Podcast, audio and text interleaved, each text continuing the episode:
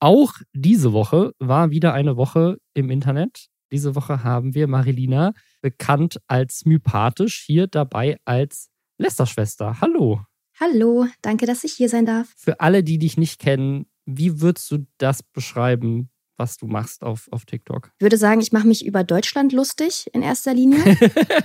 okay. Das kann man sehr weit fassen. Meistens geht es, mittlerweile geht es sehr viel um Politik, aber auch gerne mal irgendwas äh, Popkulturelles. Genau, das fasse ich einmal so zusammen, was in der Woche so passiert und dann wird hoffentlich was Lustiges dazu gesagt. Ich, ich hätte jetzt gesagt, du, du machst quasi das, was wir in diesem Podcast auch machen, die Woche zusammenfassen, nur in deinem Fall für News, die tatsächlich wichtig sind. mhm. Und wir reden über das belanglose Internetzeug, damit die Leute wissen, was was auch im Internet los war. Das machen wir hier bei Lester Schwestern jeden Samstag. Da reden wir darüber, was Influencer und Influencerinnen mal wieder für Mist gebaut haben, was auf Twitch gerade Thema ist, welche TikToks viral gehen, wer auf Twitter wieder Beef hat. Das erfahrt ihr alles hier, damit ihr es nicht gucken müsst. Und genau. Wir tun uns das an für euch. Das ist toll. Dafür habt ihr wahrscheinlich ein bisschen mehr Spaß an der Sache. Ja, ich weiß nicht, es wirkt immer so, als hättest du auch sehr viel Spaß. Ich, ich habe auch viel Spaß, muss ich auch sagen. Tatsächlich, ja. ja, die, die PolitikerInnen, die machen auch so viel Mist. Ich glaube, da, dann, die nehmen sich gar nicht so viel zu den Influencern. Vermutlich. Inzwischen, ich meine, so Leute wie Christian Lindner kann man noch drüber streiten, ist der noch Politiker oder ist er nicht auch schon Influencer, weißt du? Also, mm, also letztens habe ich ein Bild von ihm gesehen, da dachte ich mir so, vielleicht irgendwo falsch abgebogen. Eigentlich wäre ja. da ist noch Luft für Inszenierung die, die kann man schon noch irgendwie gut vermarkten. Ja, ich glaube, er könnte das, sage ich. Und auch, und auch Söder postet ziemlich viel von seinem Essen. Ja. Also ja. Ich, ich finde, wir haben schon auch ein paar Influencerinnen in der deutschen Politik. Hm. Die gucken sich da was ab. Die, ja, also ich glaube auch, die wollen auch die, die Reichweite haben. Und diese Woche ist viel passiert. Unsere Themen diese Folge sind einmal Mobbing auf Twitch. Zwei Streamer haben Streit miteinander. Influencer sind wieder mit dabei bei Promi Big Brother. Wer schafft es da wohl rein? Wir haben eine Überschrift der Woche mitgebracht, die sich rund um das Thema Glory Holes dreht. Seven vs. Wild ist gestartet und es gab direkt einen krassen Diebstahl. Es gibt eine neue Krypto-Briefmarke. Die Streamerin Honeypoo ist ein schlechtes Vorbild, sagt das Internet. YouTube hat eine neue Funktion, die tatsächlich ziemlich cool ist. Mr. Beast wird vorgeworfen, er wäre ein krasser Lügner und würde in seinen Videos betrügen. Und Amaranth bringt das vermutlich absurdeste Influencer-Produkt bisher raus. Ein Vagina-Bier. Das und mehr jetzt nach Hashtag Werbung. Beste, beste Überleitung. Von Vagina-Bier direkt zum Sponsor.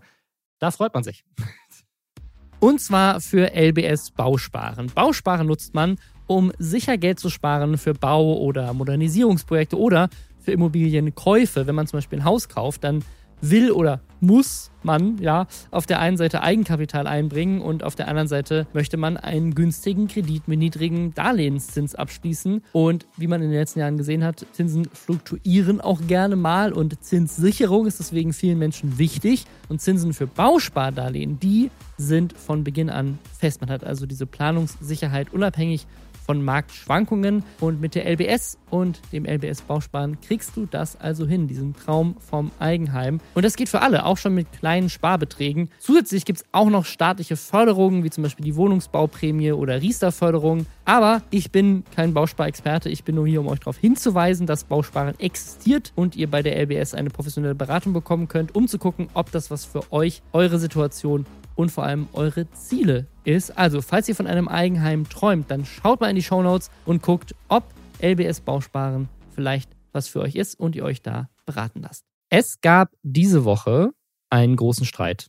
Es gab einen Riesenstreit auf Twitch. Zwei der größten Streamer hatten ja, das sind also zwei Freunde, die sich richtig gebieft haben. Und zwar live im Internet, so wie man das macht, natürlich auf Twitch. Trimax hat nämlich eine LAN-Party veranstaltet. Der ist auch jetzt gerade zum Zeitpunkt dieser Aufnahme noch live. Ich glaube, die sind acht Tage am Stück, sind die gerade live. Und mit dabei ganz viele andere Streamer, unter anderem auch Rumatra, der auch gut befreundet ist mit Trimax. Und da gab es einen Eklat, der ist nämlich rausgestürmt quasi aus diesem Livestream und einfach gesagt, er geht jetzt nach Hause und ist dann einfach gegangen ja, das war, das war die Story. Und ich glaube, man kann es so zusammenfassen, so wie es Trimax darstellt. Er ist gegangen, weil sich über sein Käsespätzle-Rezept lustig gemacht wurde. Das, das war der große Streit wenn man, wenn man Trimax beim Wort nimmt. Ich hätte es mega cool gefunden, wenn das der Grund gewesen wäre. Da hätte ich alles verstanden an der Nummer. also wirklich, alles andere kann man drüber streiten. Ja, okay, muss man dann das Haus verlassen, weiß ich nicht genau. Ist vielleicht ein bisschen übertrieben, aber ja, also ein Rezept von Käsespätzle, I get it. Ich finde, finde ich auch. Also das ist, da wird man richtig in der Ära angegriffen. Nee, also was, was wohl passiert ist, ist, und so hat es zumindest Trimax dann am Anfang erst dargestellt. Also in diesem Stream sieht man halt, dass Romatra sagt, er geht jetzt. Die anderen Streamer, die da dabei sitzen, alle so, ah, gehst du wirklich? Okay, krass, wow, warum? Und dann kommt irgendwie Trimax dazu und während Romatra noch dabei ist zu gehen, ruft er direkt jemand anderen an, um Ersatz zu organisieren. Also von wegen ist es ist gar nicht so einfach so, ja, okay, du bist dann einfach austauschbar, ich ersetze dich jetzt direkt. Und die Community war wohl auch ziemlich einheitlich, würde ich sagen, auf Romatras Seite, weil Trimax wohl während diesem ganzen Event die ganze Zeit den so ein bisschen runtergemacht hat und so gestichelt hat und halt so Stories über den erzählt hat, um sich so ein bisschen über ihn lustig zu machen. Also man könnte auch sagen, und so haben es auch ein paar Leute in den Kommentaren genannt, er wurde einfach live vor mehreren tausend Leuten die ganze Zeit gemobbt und hat dann irgendwann gesagt, ich habe keinen Bock mehr. Ja, vielleicht ist es auch einfach keine gute Idee, mit sehr vielen Männern sieben Tage am Stück in einem Raum, in einem Haus zusammenzuleben und das dann aufzunehmen. Ja, vielleicht checkt man dann auch gar nicht mehr, dass man Leute einfach sehr schlecht behandelt. Ja, also es gibt so zwei Elemente zu der Story und ich weiß es nicht, war ja nicht dabei und ich habe auch nicht den ganzen Stream verfolgt, aber ich sozusagen auf der einen Seite, Trimax stellt das halt hinterher so da und kriegt dafür auch gerade ziemlich Ärger, würde ich sagen. Auch er hat jetzt auf seinem YouTube-Kanal nochmal ein Statement hochgeladen. Und da sind die Kommentare alle sehr stark kritisch. Also die sagen alle so, hey, ne, in der Schule war das auch immer witzig, Späße auf meinem Rücken auszutragen. Jahre später haben sich alle für das Mobbing entschuldigt. Der zweite Kommentar mit dem, er hat 1300 Upvotes. Der zweite Kommentar mit den meisten Upvotes. Wahre Freunde nehmen Rücksicht auf die Bedürfnisse des anderen. Trimax, es liegt an ihm. Hier, guck, er ist schuld. Ich habe nichts falsch gemacht. Das, der nächste Kommentar ist direkt, empathieloser geht's wohl kaum. Also es ist wohl so, dass Rumatra jetzt schon länger irgendwie live war und es auch in, in richtig Stress, da in solchen Situationen zu sein. Das ist zumindest das, was Trimax sagt. Aber anstatt dann zu sagen, so, hey, dann habe ich auf meinen Freund irgendwie Rücksicht genommen, sagt er dann so, ja, aber der ist halt dann so und das nervt mich und dann wollte der irgendwas kochen und hat irgendwie Zwiebeln in den Müll geschmissen und das wollte ich nicht und dann habe ich mich drüber lustig gemacht, dass er irgendwie Zwiebeln in den Müll schmeißt.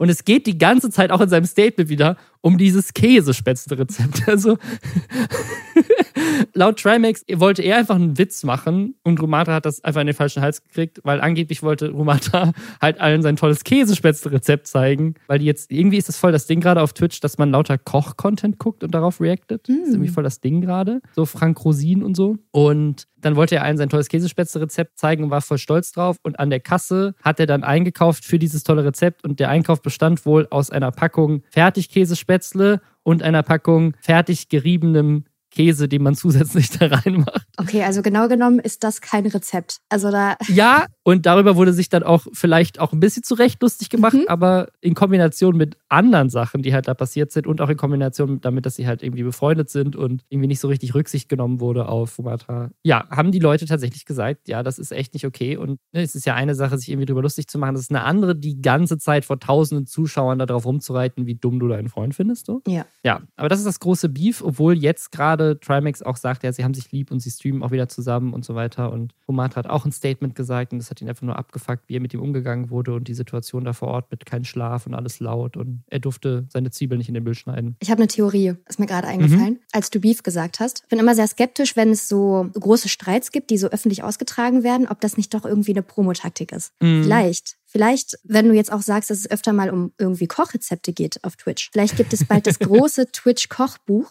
mit dem Namen Beef. Und das, das erste Rezept gut, ja? ist Käsespätzle. Und daraus, daraus wird dann ein Schuh. Also ich fände es tatsächlich, also ich würde, wenn ich Romatra wäre, würde ich das jetzt gerade, würde ich das wirklich voll ausnutzen und wirklich mhm. ein Kochbuch rausbringen. Und das Kochbuch ist aber komplett nur so Rezepte wie ich habe die fertig Curry King Currywurst gekauft und dann aber nochmal Currypulver drüber mhm, gestreut, genau. was ich selbst noch gekauft habe. Also so, so Rezepte für Streamer. So. Ja, perfekt. Hey, das wäre voll die gute Idee. Oder halt so, wir kaufen uns eine Pizza und dann kommt da drauf halt noch irgendwie Kichererbsen oder irgendwie sowas. Und hier diese Chili-Soße. Und dann ist das ein Rezept. Das, das ist das. zu gesund. Einfach nur Pizza, aber wir haben noch ein bisschen Hot Sauce drüber geschüttet oder so. Nachos so zerbröseln. Ja. also das, das fällt jetzt nicht so, ja, das, das Kochbuch für Streamer, ich würde es kaufen. So, wenn du nur fünf Minuten hast und trotzdem nicht nur fertig essen, essen ja. willst, sondern du möchtest auch noch ein Ei in deine Fertigrahmen reinschlagen dann, dann liest das Kochbuch.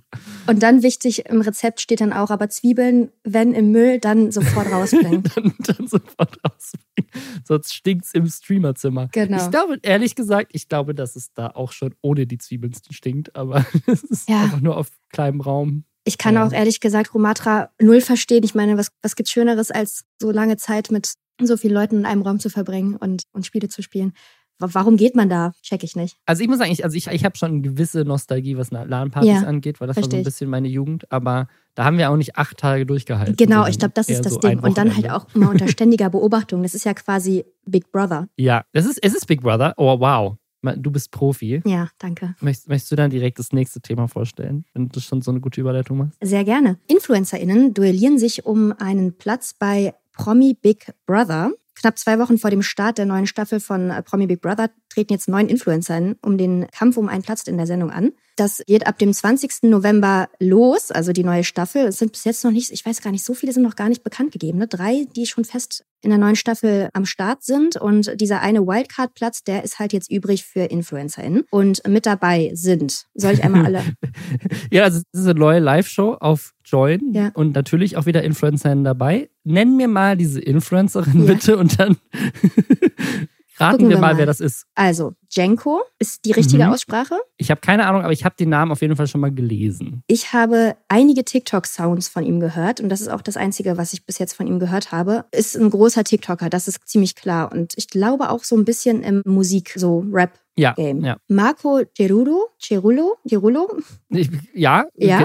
irgendwie sowas. es klingt italienisch. Klingt italienisch. Dann Nicola Glumak. Glumak klingt wie ein Pokémon. Voll, das war auch mein erster Gedanke. Der sieht auch ein Wahnsinn. bisschen aus wie ein Pokémon, weil er ist von Total. Kopf bis Fuß tätowiert. Äh, Christina aber- Grass, Sophie Reintjes, Lena Schiviora und Marco Strecker. Und Louis Streich.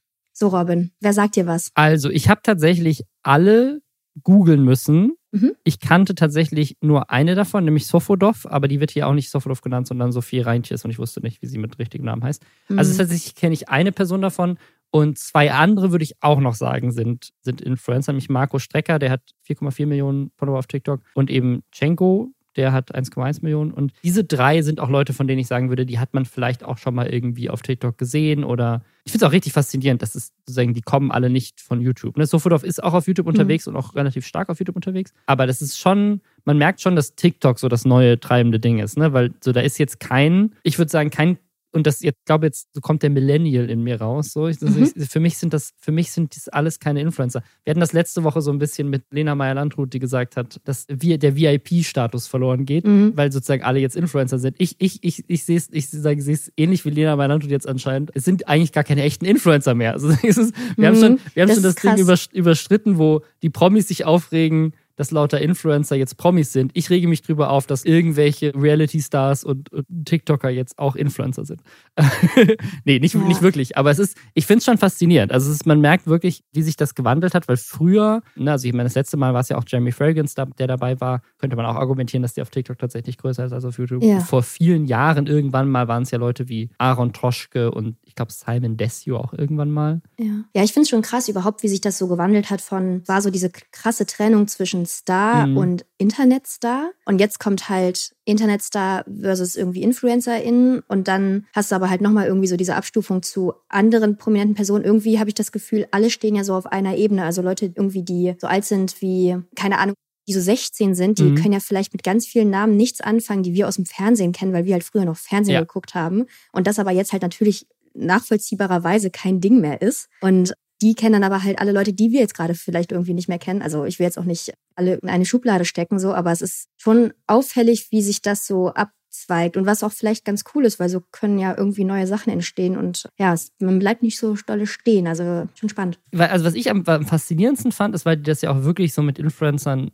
branden, von wegen so, das ist so das, ne, hier ein Mhm. Influencer kriegt so seine Wildcard. Aber die Leute, die da dabei sind, sind ja wirklich größtenteils eigentlich Reality-TV-Stars. Und das Ja. festigt für mich so ein bisschen, dass selbst in den Augen von ProSieben die Leute, also das ist ja das, was man heutzutage so sagt. Du, du gehst so zu Temptation Island oder zu, Ja. ne, zu solchen Formaten, weil du Influencer werden willst. Also sagen, das, Ja. du, du sammelst halt einfach ganz viele Followerinnen für deine Instagram-Profile und dann kannst du hinterher davon leben, weil du halt viele Followerinnen hast, die dir irgendwie folgen. Und dann gehst du vielleicht noch in zwei, drei, vier, fünf weitere. Ne? Also hier sind so ein paar Leute wie Dieser Marco Cerulo, der war in Bachelorette, Bachelor in Paradise, Dschungelcamp, Sommerhaus, jetzt Promi Big Brother, ne? Also da hat er wirklich einfach jedes Format irgendwann mal mitgenommen. Und das ist irgendwie so das Ding jetzt, ne? Und mhm. Leute, die auf TikTok vier Millionen Follower haben, sind auf demselben Level wie Leute, die bei Bachelor in Paradise waren. So, das ist jetzt ein Level an Prominenz. Ja, dieses so sich Promis hochcasten ist es ja so ein bisschen, dass, dass du dann halt einmal jemandem die Möglichkeit gibst und dann, hier jetzt shoot und dann guck mal, wo du landest mhm. irgendwie mit, mit dem, was du dann in dieser einen Show angestellt hast. Und bei manchen klappt es halt einfach wirklich dann ganz gut. Die ziehen sich da dann durch die ganzen Formate. Aber ja, spannend. Würdest du mitmachen bei so einem Format? Promi Big Brother. Also erstmal, ich glaube, ich würde gar nicht gefragt werden.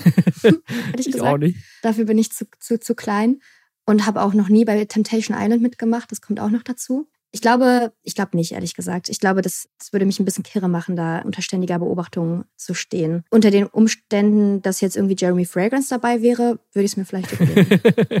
Weil dann würde ich einfach nur gucken. Dann würde ich mich irgendwo hinsetzen und einfach sagen, du macht mal euer Ding alle. Ich gucke mir das hier einfach mal an. Und dann würde ich wahrscheinlich sehr schnell rausgewählt werden, weil sehr langweilig. Also ich, ich, was, ich, was ich so ein bisschen faszinierend finde, weil mit Seven vs. Wild und so weiter, also mich, mich irritiert, dass Join noch kein reines Influencer-Format in die Richtung gemacht hat. Mm. Also so ein, mm. so, eine, so, eine, so eine Sommerhaus der Stars, aber halt sowas wie Sommerhaus der Influencer. So. Und dann sind halt ja. alle, müssen mindestens eine Million bei TikTok haben oder so. Und dann ja, das wäre eigentlich mal eine Sache, ne? Das, das wäre eigentlich gar nicht so schlecht. Aber es gibt doch auch häufiger, ich weiß nicht, davon habe ich auch immer nur so am Rande mitbekommen, weil ich so diese Reality-TV-Bubble nicht so ganz verfolge. Aber es gibt doch immer mal wieder so gescheiterte Influencer-Reality-Formate, oder? Also jetzt nicht unbedingt nur von Join, aber dass man dann irgendwie irgendwas ausprobiert und dann guckt das am Ende niemand. Also ich glaube, dass es da relativ viel gibt, ja. Schade eigentlich. Ja, mal gucken. Also es verschmilzt immer mehr. Aber ich würde mir halt, ja. ich würde mir mal so ein reines Ding wünschen. Mhm. Nur Influencer. Wen würdest du da gerne dabei haben? Mir fällt gerade ein, es gab so was ähnliches mal von, von Moonvibe auch wo die so zehn Leute in so eine Villa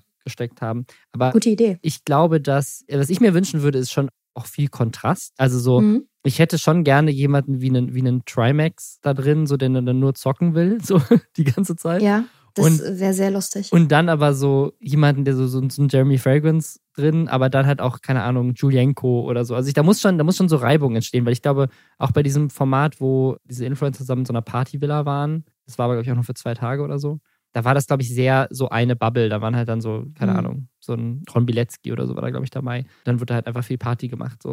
Und ich glaube, man braucht aber so den Kontrast. Man braucht so die, die schüchternen Influencerinnen, die so aus ihrem Zimmer zu Hause ihre YouTube-Videos machen, kombiniert die dann aber mit halt so richtig den, den Ron Bileckis und Jeremy Fragrances ja. dieser Welt. Oh Gott. Oh ja, auf jeden Fall. Ich glaube, der, der, Kontrast ist da wichtig, aber wahrscheinlich ist das große Problem, dass die alle bisschen zu, also berechtigterweise zu große Angst davor haben, jetzt hier Scheiße zu bauen, oder? Also, weil ich meine, die haben ja was, worauf sie sich zurückfallen lassen könnten und was sie ja auch verlieren könnten, wenn sie sich in so einem Reality-Format einfach irgendwie blamieren. Und das ist ja bei vielen, die einfach so da irgendwie dran teilnehmen, nicht so. Und deswegen wird da viel Spaß gehabt, sage ich mal. Und wenn du aber schon irgendwie vier Millionen Follower auf TikTok hast, dann überlegst du ja zweimal, ob du das dann Dates irgendwie. Ja, kann natürlich auch noch wachsen, aber ja, ja, ja ich bin da, bin da offen. Vielleicht auch nicht, vielleicht auch nicht Promi Big Brother, aber ich würde mir dann, weil das andere sind ja immer so Dating-Formate eigentlich 100 Prozent. Ne? Also es ist ja eigentlich ist jedes, also Dschungelcamp jetzt nicht, aber ansonsten Bachelor, so prominent Stimmt. getrennt, so Temptation Island, das sind alles Dating-Formate. Also warum gibt es noch kein, gerade jetzt, wo dieses Dating-Thema mit diesem Format von Revi und so auch immer größer aufkommt, sodass dann auch irgendwie Influencer irgendwelche Leute daten. Also ich, ich würde mir vielleicht auch einfach so Temptation Island, aber alles sind Influencerinnen. Das ist vielleicht auch nochmal eine Variante. Ja, stimmt. Und dann daten die untereinander ja. und dann gibt es großes Gossip, so, oh, wer ist jetzt mit wem zusammen? So. Sag das nicht zu laut, deine, deine Idee wird sonst hier noch geklaut. Ja, das ist, das ist ganz typisch in diesem Podcast. Das ist okay, wir, wir hauen die Ideen für Join kostenlos okay. raus hier. Das sehr gute Join. wer auch eine sehr gute Idee hatte diese Woche, oder äh, wahrscheinlich schon ein bisschen länger her, aber diese letzte Woche war es großes Thema überall in allen Medien die Studierenden an der Uni Augsburg haben diese Woche für unsere Headline der Woche gesorgt. Die kommt von NTV und ist Glory Holes Antrag abgelehnt. Uni Augsburg bekommt keine Sexlöcher. Ich liebe es. es ist fantastisch. Also alleine der erste Satz reicht ja schon. Ja, Glory ja. Holes Antrag abgelehnt. Alleine dieses Wort Glory Holes mit Antrag zusammen ist schon wunderschön. Und dann aber auch noch dieses Uni Augsburg bekommt keine Sexlöcher. das hätte die Bild nicht besser machen können. NTV, Voll. Ja. ab. Also da äh, Props an NTV. Die Bild hat auch drüber berichtet, das haben alle drüber berichtet. Ja, na klar, logisch. Das lässt man nicht liegen. Was, also ich finde, ich finde generell, ich finde so, also es, offensichtlich ist es ja ein Meme-Antrag, so. Mhm. Also das haben die auch, deswegen wurde er auch abgelehnt, weil sie meinen, das ist ein Scherzantrag. Aber anscheinend hat das Gremium, was darüber abgestimmt hat, tatsächlich bis 23 Uhr getagt und eine Stunde lang nur darüber diskutiert. Das ist so geil. Der Antrag war wohl auch sehr fundiert. Also da war zum Beispiel so Sachen drin, wie damit der barrierefrei ist, äh, so damit die Glory Holes barrierefrei sind.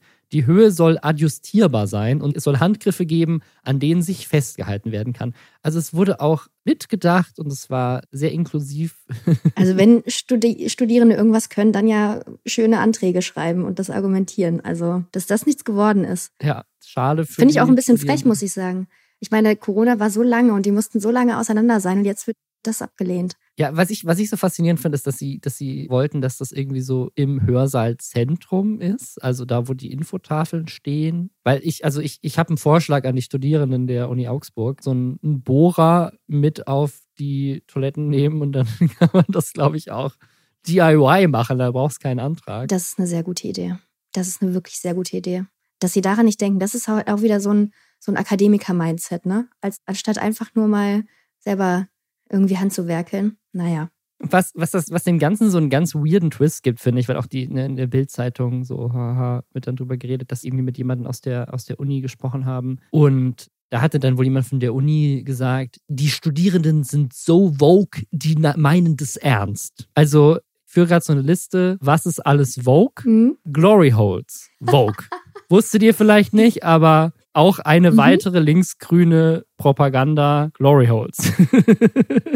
ja, okay. Was nicht ganz so Vogue ist, Seven vs. Wild. Hast du die ersten zwei Staffeln gesehen? Nee, habe ich nicht. Ich habe äh, sehr viel davon gehört, aber habe ich nicht geguckt. Die dritte Staffel ist jetzt gestartet. Ich habe Mhm. die zweite auch nicht 100%. Die erste habe ich komplett geguckt, die zweite habe ich nicht so verfolgt. Die dritte jetzt auch noch gar nicht. Und wir wollten einfach nur einmal kurz drüber reden, weil es jetzt gestartet ist. Und das ist ja jetzt auf Freewee, der Amazon-Plattform. Und das Interessante ist, es ist jetzt schon eigentlich seit drei Tagen online. Und früher, also Staffel 1 und 2, hat das ja zu unglaublichem Bass geführt. Es gab dann immer so eine kleine Sperre, bis wann Leute reacten durften. Ich glaube, es waren 24 Stunden oder so. Aber dadurch, dass es jetzt auf Freebie ist, kommen die halt erst einen Monat, also Ende, Ende November erst, auf YouTube online. Und dadurch ist irgendwie der Bass so ein bisschen tot gerade. Also es gibt zwar ein Behind-the-Scenes-Video auf dem offiziellen Kanal, aber das ist jetzt auch wieder ein anderer. Es läuft ja nicht mehr bei Fritz Meinecke, sondern auf einem neuen Kanal. Und das Behind-the-Scenes-Video hat auch ganz gute Klicks und da gibt es auch eine Reaction von Fritz Meinecke wieder drauf auf dieses Behind-the-Scenes-Video. Aber so richtig, mal gespannt, wie es in einem, anderen, in einem Monat aussieht. Aber jetzt gerade ist es, ja, habe ich das Gefühl, dass es tatsächlich der, der Viralität so ein bisschen schadet. Und ich bin mal gespannt, ob sich das ändert, wenn es dann auf YouTube online geht und wie Freebie auch so zufrieden ist mit den Zahlen, weil es da auch irgendwie ja ganz viel komisches Beef gab. Also irgendwie haben alle sich über Freebie aufgeregt und auch Fritz Meinecke hat das irgendwie so dargestellt, wenn ich das jetzt richtig in Erinnerung habe, als hätte irgendwie Amazon ihn verarscht. Hm, das wäre ja was ganz Neues. dass er, dass er Also- Statements macht oder dass Amazon Leute verarscht. dass Amazon vielleicht, weiß ich nicht, Dinge, Dinge tut. Also das heißt quasi, die haben früher das immer bei YouTube einfach hochgeladen und das war super erfolgreich. Ja, unglaublich Und Erfolg. jetzt aber quasi komplett umgestellt. Genau, also die Aussage von Fritz Meinecke und ich bezweifle die ehrlich gesagt ein bisschen. Aber er sagt halt, ohne Amazon, ohne das Geld von Amazon hätte es die dritte Staffel gar nicht geben können. Okay, spannend. Also ich kann mir gut vorstellen, dass das natürlich die Finanzierung stabiler macht, als wenn man das jetzt irgendwie mit Werbekunden äh, lösen muss. Aber ich glaube trotzdem, dass Seven vs. Wild als das erfolgreichste YouTube-Format wahrscheinlich auch sich so finanzieren kann. Also Auf jeden Fall. Würde da wäre doch wundern. auch YouTube in irgendeiner Form dabei gewesen, oder? Da gibt es doch auch Möglichkeiten. kann, also kann ich mir auch vorstellen. Ich weiß nicht nach seinen, der hat ja letztes Jahr so ein paar Statements rausgehauen, die ihn so. ja, ihn Mm. so ein bisschen in die Kritik gebracht haben. Deswegen weiß ich es jetzt nicht, aber trotzdem ja, glaube ich nicht, dass da jetzt irgendjemand großen Problem mit hatte und das ist so ein bisschen auch unter den Tisch gekehrt worden. Und ich glaube, jetzt ist es auch mehr so, es ist die große YouTube-Show, voll geil. So, wobei ich auch sagen muss, also jetzt bei dem YouTube-Festival zum Beispiel, also wo YouTube so den Werbekunden so die ganzen Sachen vorstellt, die so auf YouTube geil sind, da wurde tatsächlich Seven vs. Wild nicht präsentiert, sondern Ah. Arctic Warrior, was quasi das Format von Otto Bulletproof ist, der auch aus Seven vs. Wild quasi bekannt geworden ist, so ein bisschen. Und der hat dann sein eigenes Ding gestartet. Und das ist dann das, was YouTube stark beworben hat bei sich als Format. Das ist auch in Kombination mit Paramount Plus dann released worden. Ja, also ich bin mal gespannt, wie es damit weitergeht. Die große News diese Woche war deswegen eigentlich gar nicht der Launch, weil der irgendwie so ein bisschen untergegangen ist, sondern es war, dass es jetzt eine dreiste Kopie gibt einfach.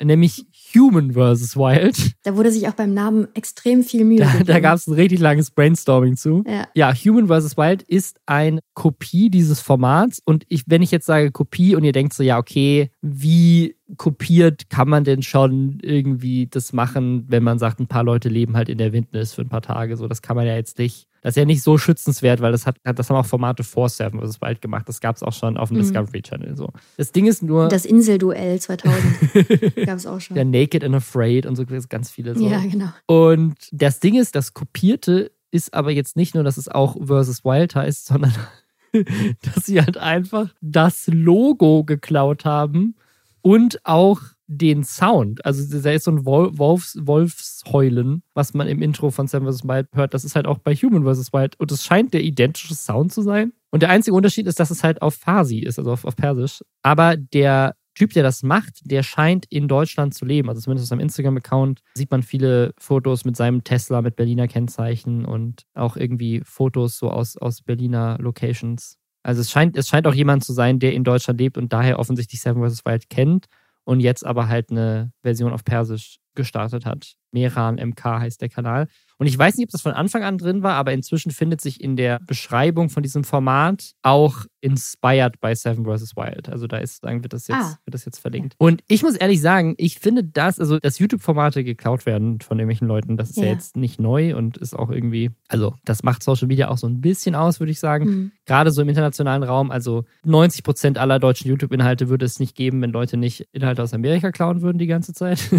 Late-Night-Shows. Ja. Voll, Also, ja, ja. Also ist ja, alles- alles geklaut. Ich glaube, Deutschland hätte keine Medien, wenn, wenn man nicht klauen würde. Und das, das Umgekehrte, Außer wetten das. es, ist, es, gibt, es gibt schon so ein paar Sachen, so, ich glaube, so, wer steht mir die Show oder sowas. Es gibt schon so ein paar Sachen, Ja, die so in Das Deutschland entwickelt richtig werden, die so irgendwie unique sind, aber ansonsten voll. Also ganz viel Zeug ist, ist einfach geklaut. Und das Ding ist aber, dass normalerweise solche Sachen ja auch lizenziert werden. Und gerade jetzt, wo sie an Amazon Mhm. dieses Format verkauft haben, kann ich mir gut vorstellen, dass das tatsächlich eine Sache ist. Wenn ich Fritz Meinecke wäre, ich da dagegen tatsächlich rechtlich vorgehen würde, weil das Format in anderen Sprachen zu lizenzieren, gerade wenn sie das Logo und den Sound und so weiter geklaut haben, das ist ja mega lukrativ. Also wenn du sagen kannst, so, hey, hier ist ein Hm, Format, total. sieben Influencer werden in die Wildnis geschickt, Amazon hat es schon gekauft, so dann findest du sicherlich so Käufer in anderen Märkten, die das eins zu eins kopieren wollen. Und das ist ja tatsächlich das, was sozusagen diese Fernseh, diese Fernsehproduktionsfirmen, was denen am meisten Geld macht. Ne? Also hier sowas wie Wer wird Millionär gibt es in jeder Sprache der Welt. So. Oder LOL. Ja, ja, das, das, das wissen auch, glaube ich, ganz viele Leute nicht. Ja. Das ist eigentlich ein japanisches Format und ich habe mir das japanische Original mal angeguckt und es ist kulturell so anders. das kann ich mir gut vorstellen. Ja. Ja, es ist, ich kann es mir aber ehrlich gesagt auch nicht vorstellen, dass das nicht irgendwie patentiert wurde oder lizenziert. Also, dass, dass man da nicht vorher schon oder nach dem ersten Erfolg oder nach der zweiten Staffel oder so, dass man da nicht gesagt hat, hier, das, das, da machen wir jetzt mal Copyright drauf, weil das ist ja klar, dass sowas passiert, wenn das erfolgreich ist. Also irgendwie würde es mich wundern, wenn das nicht schon irgendwie geschützt ist. Also ob das Logo jetzt und der Sound, das ist ja, glaube ich, ja die Frage. Aber so das ganze Konzept und so, das müsste man doch irgendwie, Ja, muss man doch mit rechnen. auch deren Coverbild. Also die stehen wirklich in den identischen Posen quasi auf einem sehr, sehr ähnlich designten Bild alle da. Also es ist, Ja. es ist offensichtlich, und ich habe mir auch den Kanal dann angeguckt von, von, diesem, von diesem Typen. Also was man sagen muss, ist, die Qualität von diesem Trailer ist richtig gut. So. Oh. Und man muss den, also das ist ein relativ kleiner Kanal für die, für die Leistung. Also er hat nur 192.000 Abos. Und wie gesagt, alle Inhalte sind, sind auf Persisch. Und dafür ist die Produktionsqualität insane von diesem Trailer. Und es gibt jetzt, glaube ich, auch schon erste Folgen, die auch ganz gute Views haben. Ich glaube, die, die haben teilweise jetzt schon 400.000 Views, die in den letzten Tagen da online gekommen sind. Also haben sie anscheinend echt ähnlich auch umgesetzt bekommen zu Seven vs. Wild, was ich ziemlich bewundernswert finde. Aber ich habe mir dann den Rest von seinem Kanal angeguckt und sagen, jedes Video, was er davor gemacht hat, ist so, das könnte eins zu eins so bei Mr. Beast oder Airrack laufen. Also er scheint zu sagen, würde mal behaupten, dass viele seiner Inhalte inspiriert sind. Also es gibt zum Beispiel eins, das kann ich nicht lesen, weil ich nicht Farsi lesen kann. Ich weiß nicht, was der Titel ist. Mhm. Ich könnte mir jetzt hier das in Google Translate hauen. Aber das Thumbnail ist 100% ein Mr. Beast Thumbnail 1 zu 1. Und zwar ist es eher in einem Geil. roten Kreis mit 24 Stunden oben in der Ecke und er reicht so mit seiner Hand in die Kamera. Und ich weiß, dass das ein, ein Mr. Beast Thumbnail ist. 100 Also der, der scheint seine Videoideen alle einfach zu klauen. Hammer. Ja. Einfach auch ohne Scham. Einfach machen. Ja, wobei, also ich meine, am Ende ist es aber so, lebt jetzt in Deutschland so, aber ich weiß jetzt nicht so im, im Iran und in Afghanistan und ne, wo auch immer man noch Farsi spricht. Das ist schon irgendwie wahrscheinlich cool, hochqualitative Inhalte in der Landessprache zu haben. Ja, total. Und die meisten davon, würde ich jetzt mal vermuten, gucken wahrscheinlich nicht Mr. Beast, bis zumindest das mit der AI-Übersetzung so gut läuft, dass äh, Mr. Mhm. Beast einfach all seine Videos inklusive Mundbewegungen in jede Sprache der Welt übersetzt hat. Und deswegen kann ich schon, kann ich schon verstehen, dass sozusagen das, das natürlich auch irgendwie eine coole Idee ist, zu sagen, ich lokalisiere quasi diese Formate für einen Markt, der sonst vielleicht gar keinen Zugriff darauf hat. So, und das kann natürlich auch echt gut funktionieren. Aber Total. Ist trotzdem und es ist halt auch perfekt. ja. Und es ist auch gut für die Leute, die jetzt vielleicht dieses Jahr von Seven vs. Wild enttäuscht sind, die können dann halt einfach das gucken. Ja, es, es, es gibt, glaube ich, noch keine Untertitel auf Englisch und auf Deutsch. Ja, egal. Also, es ist ein visuelles Medium. Du hast recht. Eigentlich, eigentlich ist es auch, man kann auch einfach eine andere Sprache lernen. ja, genau. Einfach mal den Horizont ein bisschen erweitern. Ja, finde ich gut. Ob irgendwie Leute Deutsch lernen mit Promi Big Brother? Das wäre sehr lustig. Das fände ich so lustig, wenn jemand so einfach so mit Jeremy Fragrance ja. Deutsch gelernt hat und jetzt einfach so denkt, Power Bitches geil wäre so eine Begrüßung, ja. die so geläufig ist in Deutschland. Und einfach reinkommt, so Power! Ja. Und fängt halt dann immer an, so random Liegestützen zu machen und so. so ich habe äh, die deutsche Art Kultur kennengelernt. deutsche Kultur ist übrigens auch Dinge, die Digitalisierung angehen, erstmal zehn Jahre später zu machen wie alle anderen. Mhm. Das dachte sich jetzt auch der Bundesfinanzminister und die Deutsche Post. Die haben sich überlegt, yo, weißt du, was gerade richtig in ist? So voll im Hype, so 2023, so. Krypto und NFTs, das ist ja mal das, das, das ist das Ding, wo, auf das wir jetzt gerade aufspringen müssen. Und die Deutsche Post hat jetzt eine Krypto-Briefmarke vorgeschlagen. Und bevor ich euch jetzt erkläre, wie das funktioniert, ich weiß es nämlich nicht, muss ich einmal kurz Werbung machen, damit ich mir die leisten kann. Hashtag Werbung. Und zwar für Moulin Rouge, das Musical, exklusiv in Köln. Das wird jetzt ein Jahr alt und ihr könnt das einjährige Jubiläum mitfeiern, indem ihr mit Freunden vorbeikommt. Es gibt nämlich einen Gruppenrabatt bei vier Personen. Das vierte Ticket ist gratis mit dem Code Schwestern. Und Moulin Rouge, das Musical, das ist aktuell das erfolgreichste Musical in Deutschland. Und das zu Recht. Ich war vor ein paar Wochen da und durfte es mir selbst angucken. Die Produktion hat in den USA schon zehn Tony Awards gewonnen. Und ich finde, man merkt, warum. Also ab, angefangen vom Design des Theaters, das ist so krass, die Atmosphäre da einfach. Ich habe das noch nie gesehen, dass so ein Theater halt einfach wirklich so gebaut ist, dass halt einfach das gesamte Theater halt einfach in die Kulisse quasi eingegliedert ist. Und äh, auch insgesamt, das Bühnenbild ist einfach das krasseste, was ich je gesehen habe. Die Kostüm, die Story ist ja eh legendär. Also mir hat sehr gefallen. Ich kann es wirklich und wie gesagt, ihr kriegt mit dem Code Schwestern das vierte Ticket gratis. Aber selbst wenn ihr keine drei Freunde habt, geht trotzdem. Also ist wirklich, es lohnt sich wirklich. Alle Infos sind auch nochmal in den Show Notes. Hast du verstanden, wie die Kryptobriefmarke funktioniert? Nein. Und ich habe auch noch nie irgendwas von Kryptowährungen verstanden oder NFTs. ja oder Blockchains. Ich habe mir das wirklich häufig erklären lassen und ich hab, bin da wirklich über meinen Schatten gesprungen und habe einfach Leute gefragt, die von denen ich denke, sie können sich damit aus. Und die haben mir das dann erklärt, hat nichts gebracht. Jede Antwort hat mich nur noch mehr verwirrt. Und das mit der Briefmarke macht mich noch verrückter, weil, also warum? warum?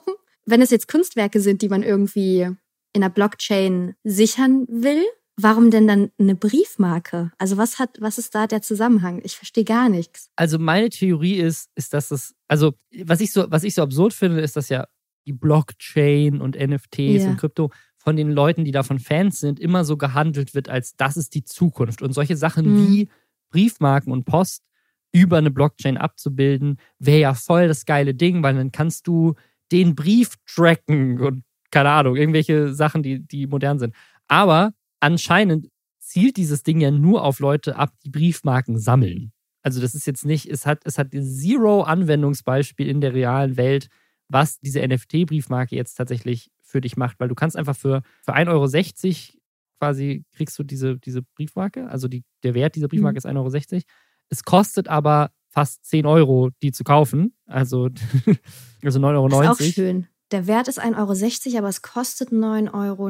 Genau, und es gibt sogar auch eine für 99 Euro. Das sind nämlich die mhm. ersten 100 Stück. Da ist irgendwie dieser, der, so sagen das mal irgendwie besonders. So das die aber trotzdem nur 1,60 Euro wert sind. Genau, du kannst damit nicht auch einen teureren 900, Brief verschicken. Ja, perfekt. Okay. Genau. Ich verstehe. Und dann gibt es dann gibt's nochmal 800.000 normale Briefmarken die dann kein NFT dabei haben. Und ich schätze mal, die kosten dann auch nur 1,60. Also es ist so ein Sammlerding. Also du kaufst es nicht, weil du einen Brief verschicken möchtest mit dieser Briefmarke, okay. sondern du kaufst es, weil du Briefmarkensammler bist.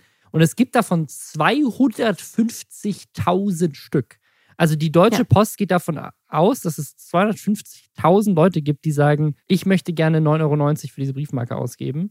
Was ja dann auch echt nicht so limitiert ist. Aber Nee, so Brief, Briefmarkensammler, das ist ja schon so ein Teil. Ne? Also das ist, ich glaube, das Brief, weiß nicht, ob das immer noch so ist, aber Briefmarken sammeln, so keine Ahnung. Für meinen Vater war Briefmarken sammeln das, was für mich Pokémon und Magic-Karten waren. Ja.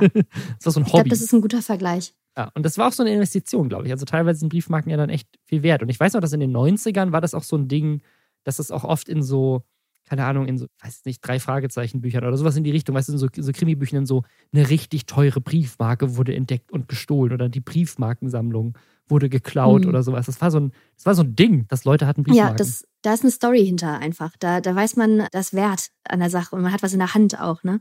Ich finde es gerade Überlegung ganz lustig, wenn wir jetzt so mal so ein paar Jahre in die Zukunft denken, ob dann Leute so bei Bares für Rares mit so NFTs kommen. Weil wenn, wenn jetzt Sammeln irgendwie digitalisiert wird, dann muss man das ja irgendwie, also da muss ja noch was kommen. Ey, dann. aber ich finde da auch das ist ein mega Join-Format. Ja, ey, guck mal hier schon wieder. Bares für Rares für nur digitale Güter. Das können dann NFTs sein, das können Counter-Strike äh, Waffen sein, das können irgendwie, keine Ahnung, World of Warcraft-Accounts sein mit hochgeleverten ja. Charakteren. So Bares für Rares, aber Leute ersteigern digitale Güter. Das finde ich, das finde ich cool. Oder generell mhm. Bares für Rares in Zukunft wird wahrscheinlich komplett nur so bestehen aus hier ist mein Original so. Hogwarts Express aus Lego. Ja, auf jeden Fall. Und dann halt so Horst Lichter als Hologramm. Da, dafür. Der ist ja, als AI das, digitalisiert das worden.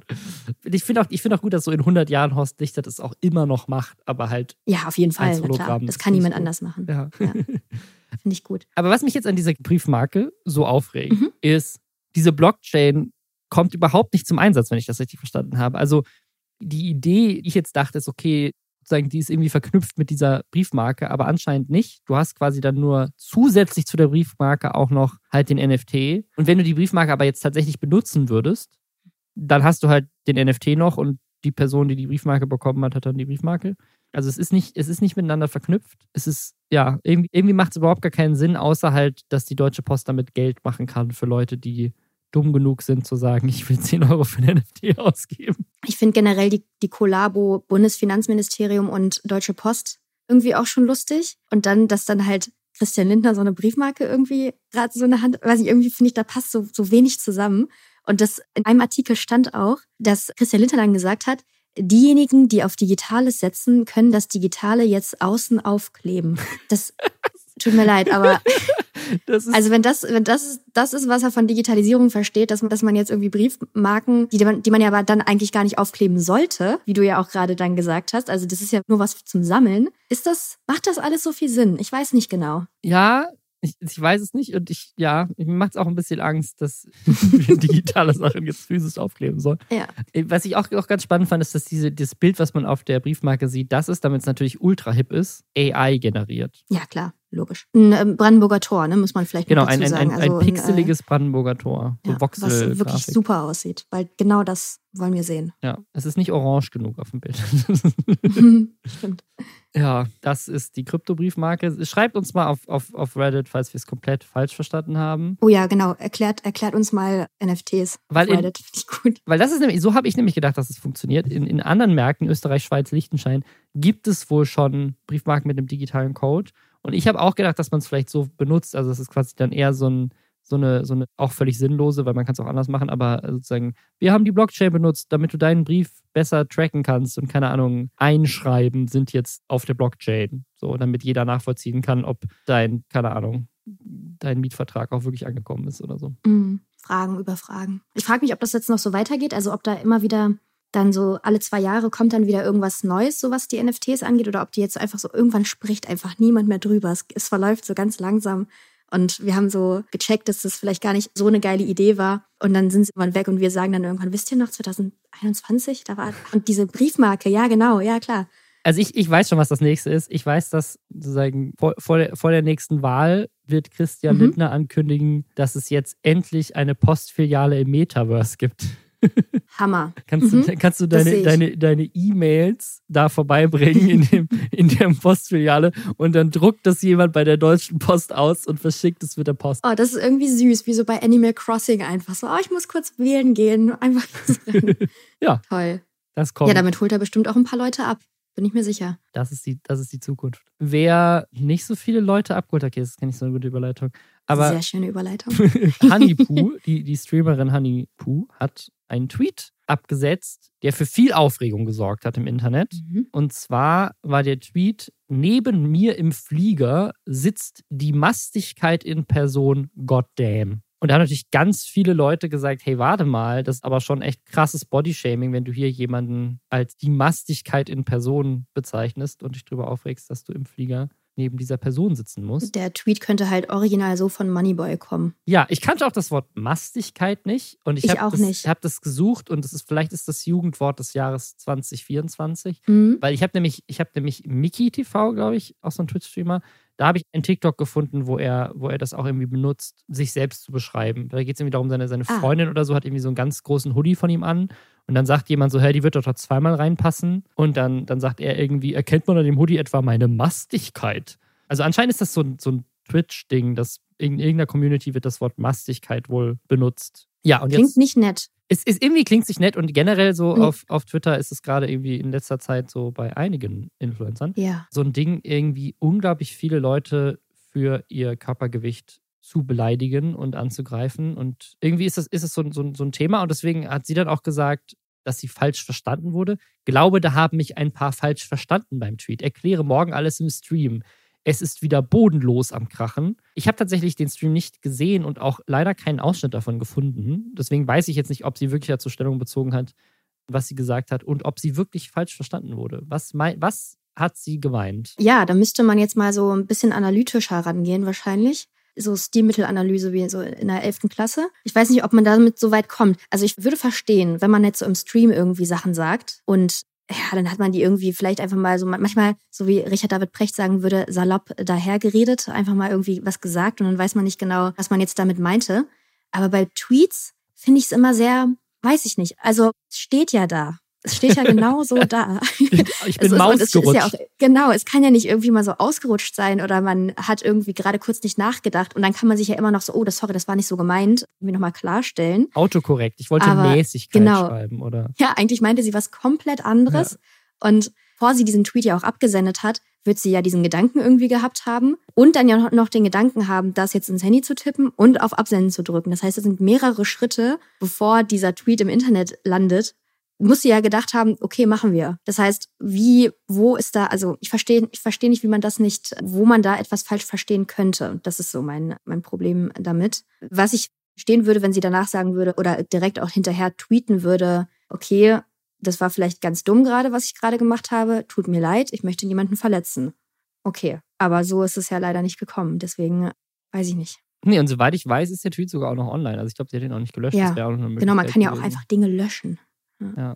Naja, ja. also vielleicht hat es jemand von euch gesehen, war dabei im Stream. Ich habe leider keinen Ausschnitt gefunden, weder auf Twitter noch auf TikTok noch auf YouTube. Vielleicht hat sie ja irgendwie gerechtfertigt, was da passiert ist. Mhm. Aber ja. Vielleicht ist ja auch so, man hat ja dann direkt irgendwie ein Bild im Kopf von der Person, die neben ihr sitzt. Vielleicht ist es ja doch ein anderes, also ist ja Mastigkeit doch auf etwas bezogen, was so, ach nee, lassen wir das. Ich glaube, das, das, das führt nirgendwo hin. Es ist, es ist jemand, der hatte einfach einen Mast dabei. Ja, genau. Ein, ein großes ja. Schiff mit einem riesigen Mast.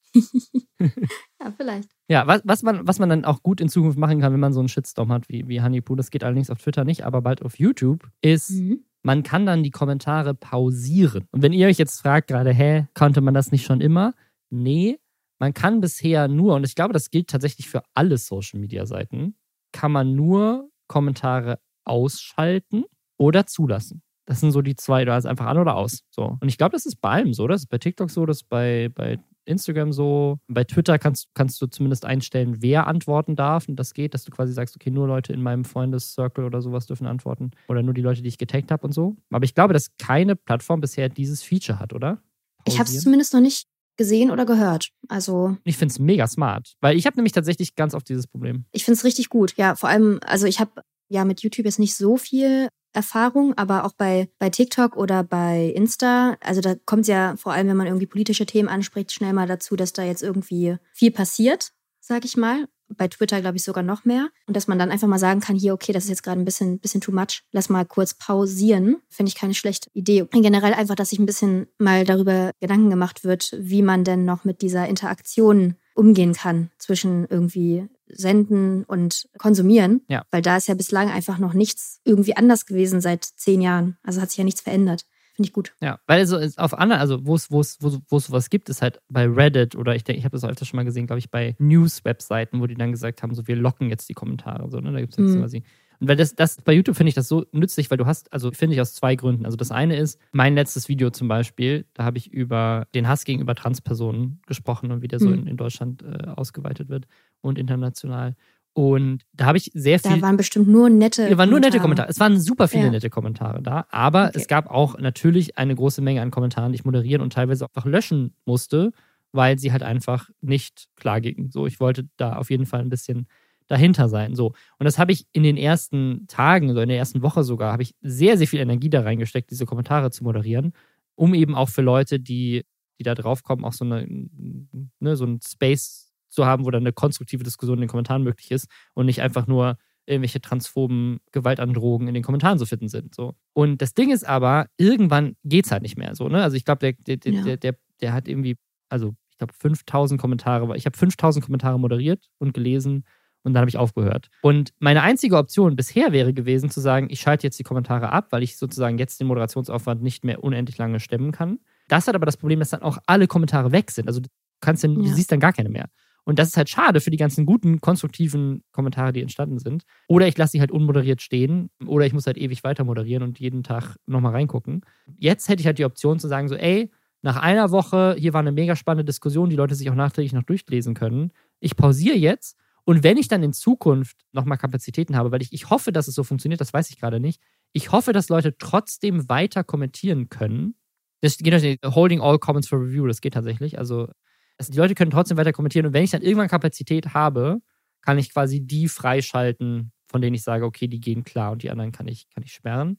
Oder ich sage einfach so, nö, das Video ist jetzt fertig, aber ich möchte nicht, dass diese Diskussion für immer verloren geht. Deswegen sozusagen werden sie jetzt nicht geschlossen, sondern sie werden halt einfach jetzt gelockt in dem Status, in dem sie waren, als ich zuletzt dazu irgendwas sagen konnte. Und andersrum habe ich auch schon erlebt, auch schon bei, bei diversen Funkformaten, wenn du so eine Community hast, die vielleicht auch relativ klein ist und du hast eine mega schöne Diskussion unter dem Video. Und dann gibt, kommt irgendein Reaction-Streamer, macht irgendeine Reaction drauf oder sowas oder irgendjemand kritisiert das Video. Und plötzlich hast du halt 500 super konstruktive Community-Kommentare und jetzt hast du 1000 Leute, die plötzlich von außen drauf kommen und einfach nur ja. Rundfunkgebühren abschaffen kommentieren oder sowas. Ja. Da die Option zu haben, zu sagen, so, hey, da ist jetzt gerade ein Shitstorm, wir pausieren mal kurz, damit wir sozusagen nicht das zerstören, was da jetzt schon da war.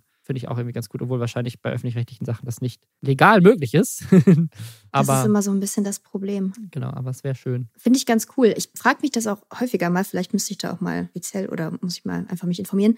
Bei der Tagesschau und bei so, so richtigen mhm. News-Formaten, da sind die Kommentare ganz oft ausgeschaltet. Und das finde ich ehrlich gesagt ganz gut. Also so manchmal will ich ja schon die Kommentare sehen zu Dingen, manchmal aber vielleicht auch, muss man die vielleicht auch einfach gar nicht haben. Also vielleicht gibt es einfach auch Themen, zu denen nicht jeder einfach eine Meinung haben muss und das vielleicht eher weniger bringt, als dass es was bringt. Voll. Und äh, ja, bei so Funkproduktion ist ja meistens dann auch ist eine andere, andere Medienform als jetzt irgendwie so stumpfe, stumpfe Nachrichten vorlesen. Deswegen ist da das, glaube ich, ist da der Diskurs auch schon wichtig und gehört dazu. Aber Ja, ich weiß nicht, bei manchen Videos muss das auch nicht unbedingt sein. Ja, ich. aber trotzdem finde ich, kannst du schon sagen, okay, wir, ne, wir lassen die Kommentare immer noch zu, aber ja. weil wir, weil wir halt gerade merken, dass 90% der Kommentare gegen die Netiquette Mhm. verstößen, locken wir die Kommentare und dann sitzt da halt jemand, der jeden Kommentar manuell erstmal wieder freischaltet. Aber Ja. wir gehen quasi sicher, dass sozusagen halt nicht erst Kommentare online gehen, die irgendwelche Leute beleidigen, wie die dann wieder löschen müssen und so, sondern Ja. dass sagen es umgekehrt passiert. So der Kommentar wird proaktiv erst zugelassen, wenn er der Netiquette entspricht. So, ähm, das ist schon Fall. Ganz cool. Wer nicht der Netiquette entsprochen hat, ist, umso länger die Folge geht, umso schlechter werden die Überleitungen. Ja. Rosanna Hensino.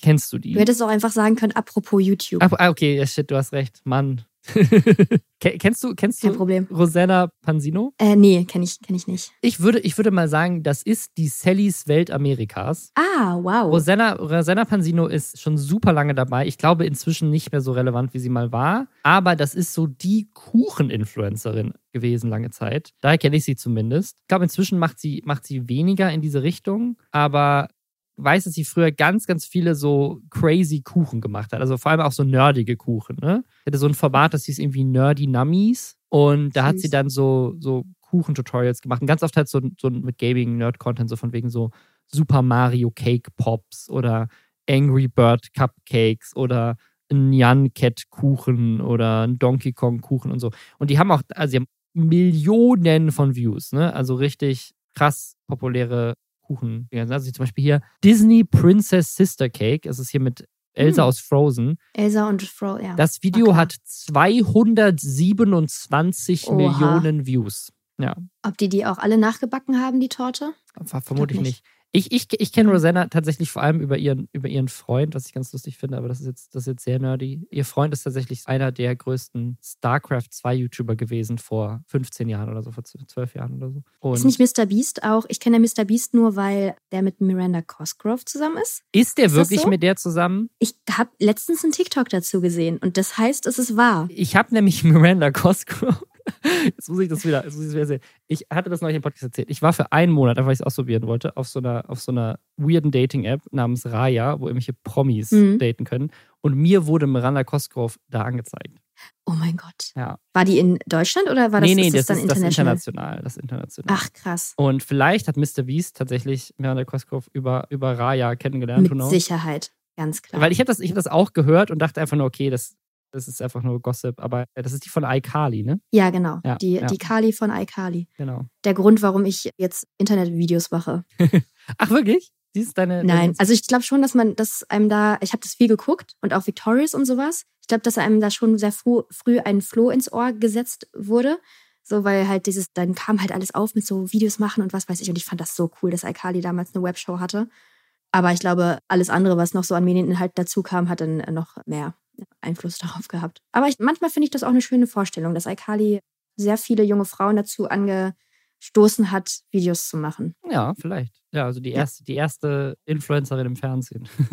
Ja, genau. ja. Nee, also die kann sein, dass die zusammen sind, das weiß ich gar nicht. Also ich, hab- ich höre das jetzt gerade zum zweiten Mal von dir. Vielleicht haben wir aber auch Mhm. einfach dasselbe TikTok gesehen. Aber Kann gut sein. damit, damit ist es eigentlich confirmed. Also damit ist es. Ja, eigentlich schon. Das ist Faktencheck. Ja, nee, aber Rosanna, Rosanna Pansino, darum, äh, genau, die geht es eigentlich. Riesige YouTuberin auf jeden Fall. Jetzt nicht mehr so relevant, würde ich sagen. Das, das Kuchenthema ist so ein bisschen durch. Aber die war eingeladen bei Mr. Beast. Und zwar bei so einem, bei so einem Creator Games Ding. Also die haben quasi so ein bisschen so halt so ein, mehrere, mehrere Influencer treten gegeneinander an, ne? Hätte auch ein Joint-Format sein können. Mhm. Die Creator Games. Unter anderem haben die da, glaube ich, Hide and Seek gespielt. Also hier Verstecken oder Schere, Stein, Papier oder so diese klassischen Mr. Beast-Format. Man muss sich super lange verstecken und dann wird man gefunden und so. Und da waren, also wirklich bei diesen Creator Games waren halt die größten Leute der Welt dabei, ne? Also wirklich so alle großen Leute, die man so kennt. Und jetzt ist aber irgendwie was richtig Seltsames passiert. Und zwar hat sie auf Twitter ein unglaublich langes Statement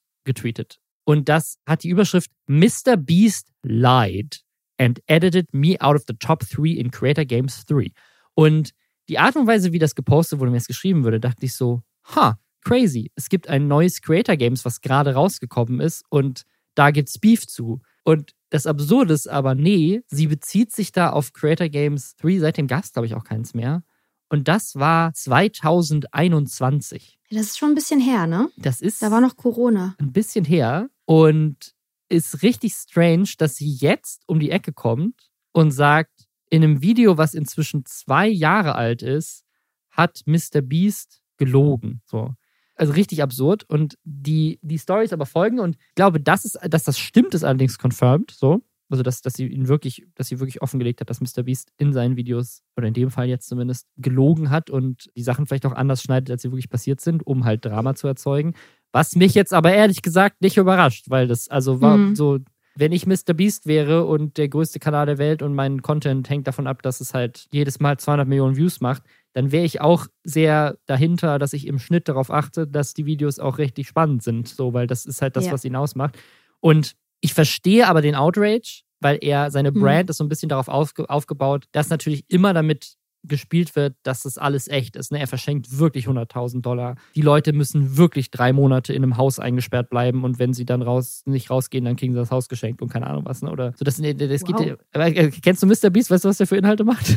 Also nicht, nicht so gut. Ja, der macht immer so absurde Challenges quasi, wo meistens so Zuschauende von ihm halt herausgefordert werden. Keine Ahnung, ich habe ich hab 100 Leute in ein Fußballstadion eingesperrt und die letzte Person, die übrig bleibt, kriegt eine Million Dollar. So und, oh, wow. und die werden halt da gefoltert in diesem Stadion quasi. Da wird dann halt, können nicht schlafen, die müssen auf dem Gras liegen, da wird da Musik abgespielt. Der Kreis, in dem sie sich aufhalten dürfen, wird immer kleiner gemacht. Zwischendurch kommt der rein und besticht die Leute. So, wenn du jetzt gehst, kriegst du 10.000 so. Und nur die Person, also, die halt mal. lange durchhält, kriegt dann die, das große Preismoney. Also quasi das gleiche wie bei, bei Trimax, nur ohne Käsespätzle. ja, genau, ja. ja. Auch da werden lauter so Zwiebeln dann ausgelegt und dann stinkt genau. es. Ja, das, das, ist, das ist Mr. Beast.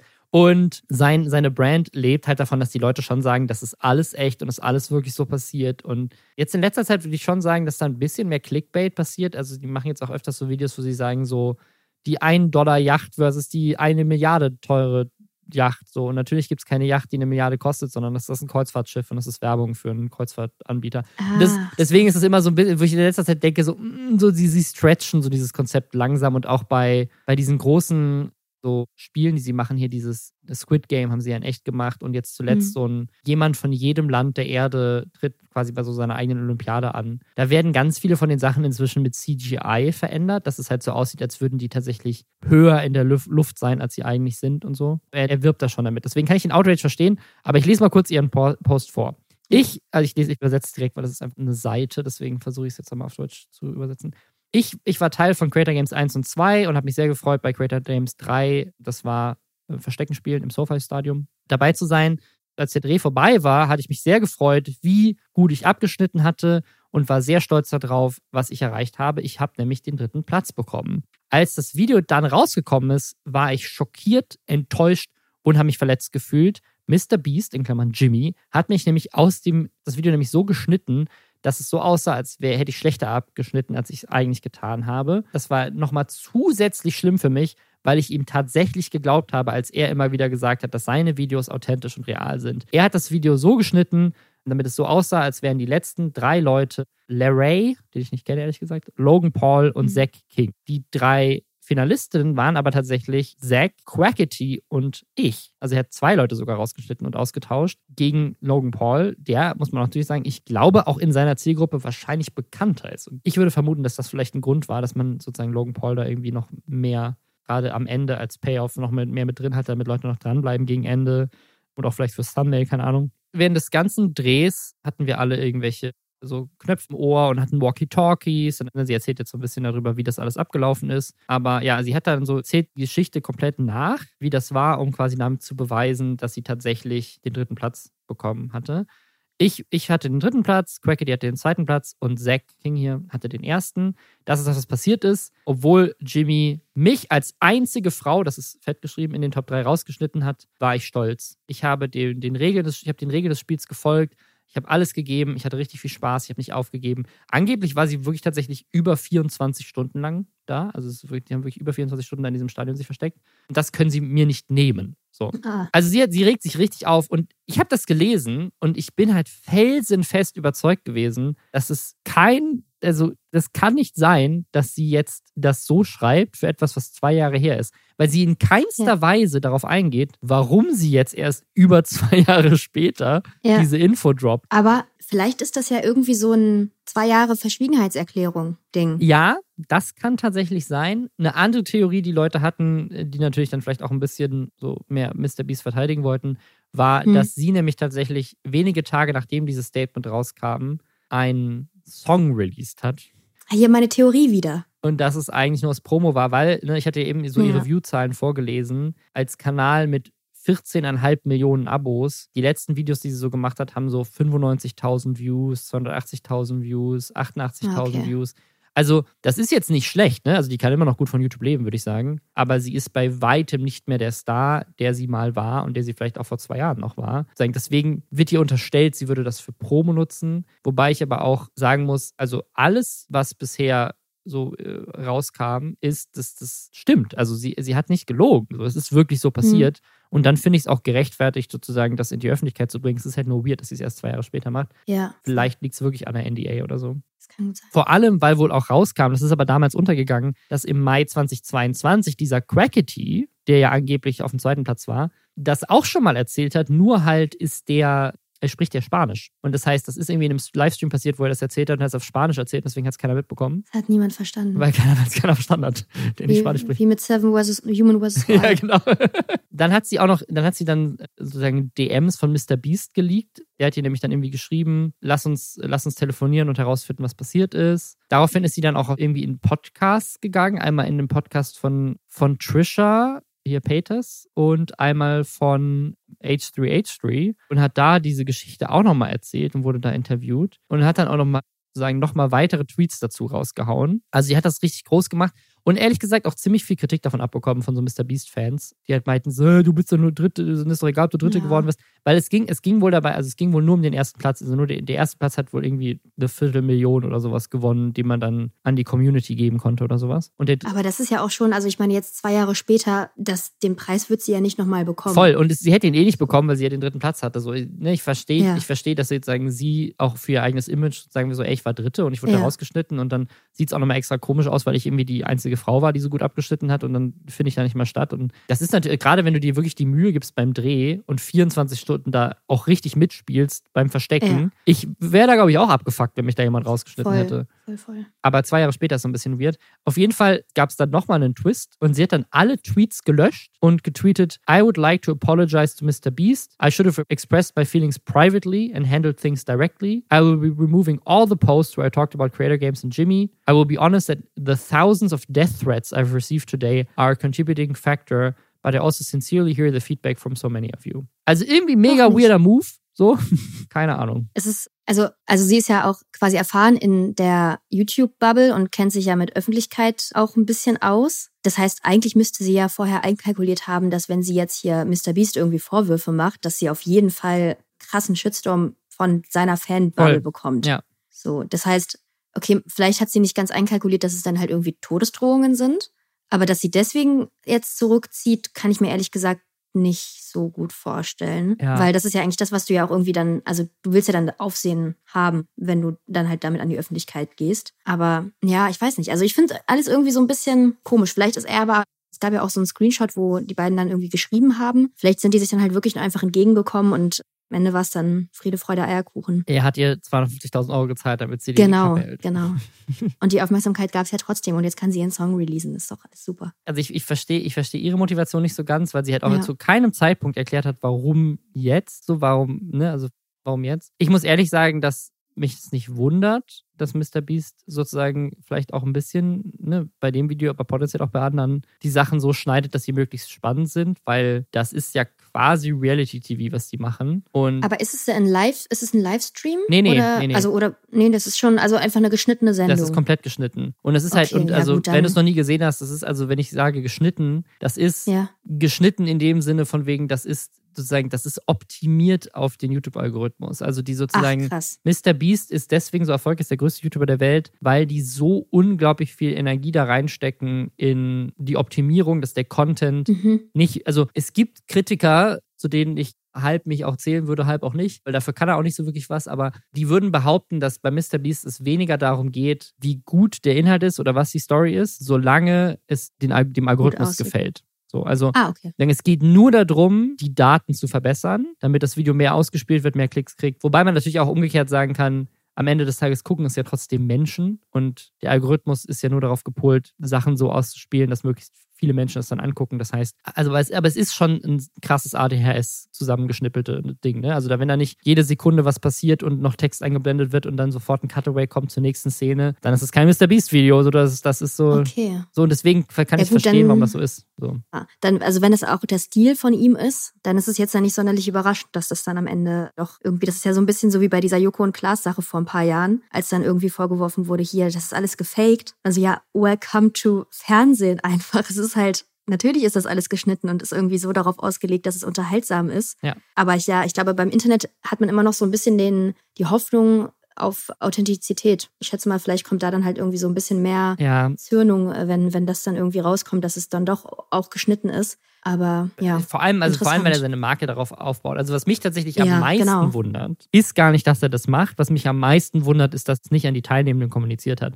Weil damit hätte er das komplett ja, ja umgehen können. Wenn er sagt so, ey Leute, ne, wir machen hier eine Unterhaltungsshow. Ja. So, so, sorry, ne, ist es okay für dich, wenn wir das umschneiden, weil es ist halt einfach spannender. So tut mir voll leid, so, aber können wir das, ist das okay? Ne? Und dann, dann wäre es wär wahrscheinlich auch kein Problem gewesen. Dann hätte man sich halt geeinigt und gesagt, ja, okay, mach halt. Äh, naja. Ja. Wir haben jetzt zum Abschluss noch.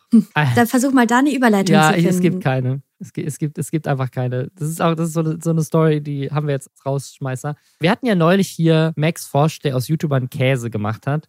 Und wir hatten hier in der Vergangenheit auch schon Belle Delphine, die ihr Badewasser verkauft hat, abgefüllt. Es gab auch eine Creatorin, die ins Krankenhaus eingeliefert äh, werden musste, weil sie sich so schlecht ernährt hat, absichtlich, weil sie ihre Fürze verkauft hat in Gläsern. Und dann hat sie, sie sozusagen extra eine Diät gegessen, die für viel Blähungen gesorgt haben und diese Blähungen haben, waren aber dann zu stark, dann musste sie ins Krankenhaus. Und ich glaube, auch Amaranth hat in der Vergangenheit mal ihre Fürze dann digital als NFT verkauft. Das war auch mal so ein Ding. Also das, Christian Linter mal vielleicht. Dass, dass, dass, dass YouTuber selber zu Produkten werden und irgendwie Badewasser und Fürze verkaufen, das ist nicht neu. Was jetzt neu ist, ist ein neues Bier. Möchtest du es vorlesen? ich ich würde das mal machen. Und zwar gucken, wie sagt man das jetzt? Wie umschreibt man das? Wie umschreibt man das korrekt? ich glaube, glaub, wir müssen es einfach. Einfach genau so, wie es ist. In einem Interview bestätigte Amaranth, die ja, ich habe nochmal nachgeguckt, OnlyFans-Star ist. Die größte Creatorin auf OnlyFans, glaube ich. Und, und ich glaube auch immer noch die größte Twitch-Streamerin der Welt. Obwohl sie jetzt inzwischen okay. bei Kick auch ist. Also wer weiß, ob das noch ah. aktuell ist. Aber. Okay, spannend. Gut. Also auf jeden Fall eine, eine sehr berühmte äh, Frau, die mit einem polnischen Unternehmen, The Order of Joni, würde ich mal sagen, mhm. zusammenarbeitet.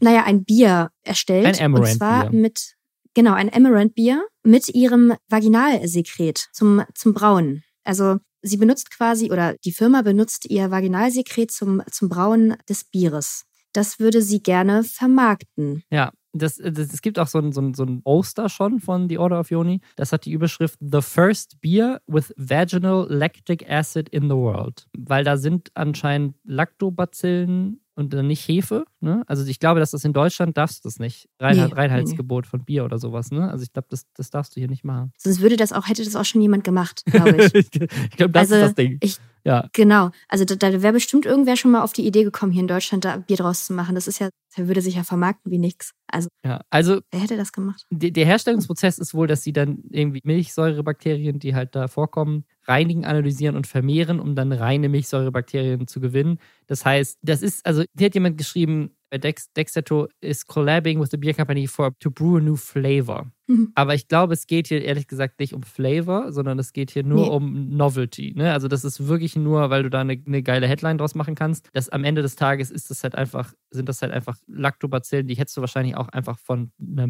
Kuh nehmen können oder einfach von Milch oder was weiß ich. Ne? Also die extrahieren einfach halt die Bakterien, die halt da auch vorkommen. Aber wer kauft das? Also bitte. Also ich meine, so Badewasser hm. und Fürze im Glas, okay, das ist schon, das ist schon absurd. Aber ja, das verstehe ich total. Genau, also das, ja. das verstehe ich noch. So, so, wie, wie die, wie die Briefmarken-NFT für den Sammlerwert.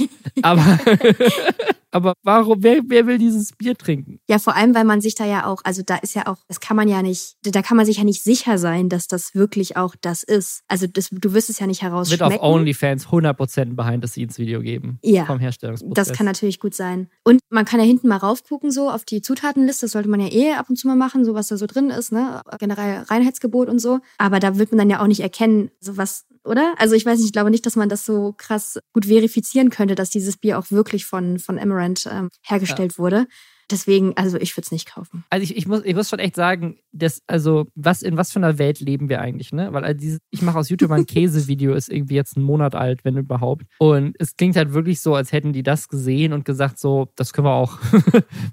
was, was können wir machen? Wir machen Bier. Ich finde es, also es ist ein sinnvoller Schritt, bevor man halt irgendwie jetzt anfängt, Menschen zu klonen oder irgendwie, keine Ahnung, das hat ja anscheinend alles bis jetzt noch nicht geklappt, dass man halt erstmal auf eine Nummer darunter geht, ist halt das Essen was halt auch irgendwie eklig ist, weil, weil man das dann ja isst und das ist ja auf eine Art dann auch kannibalisch. Ich weiß nicht genau.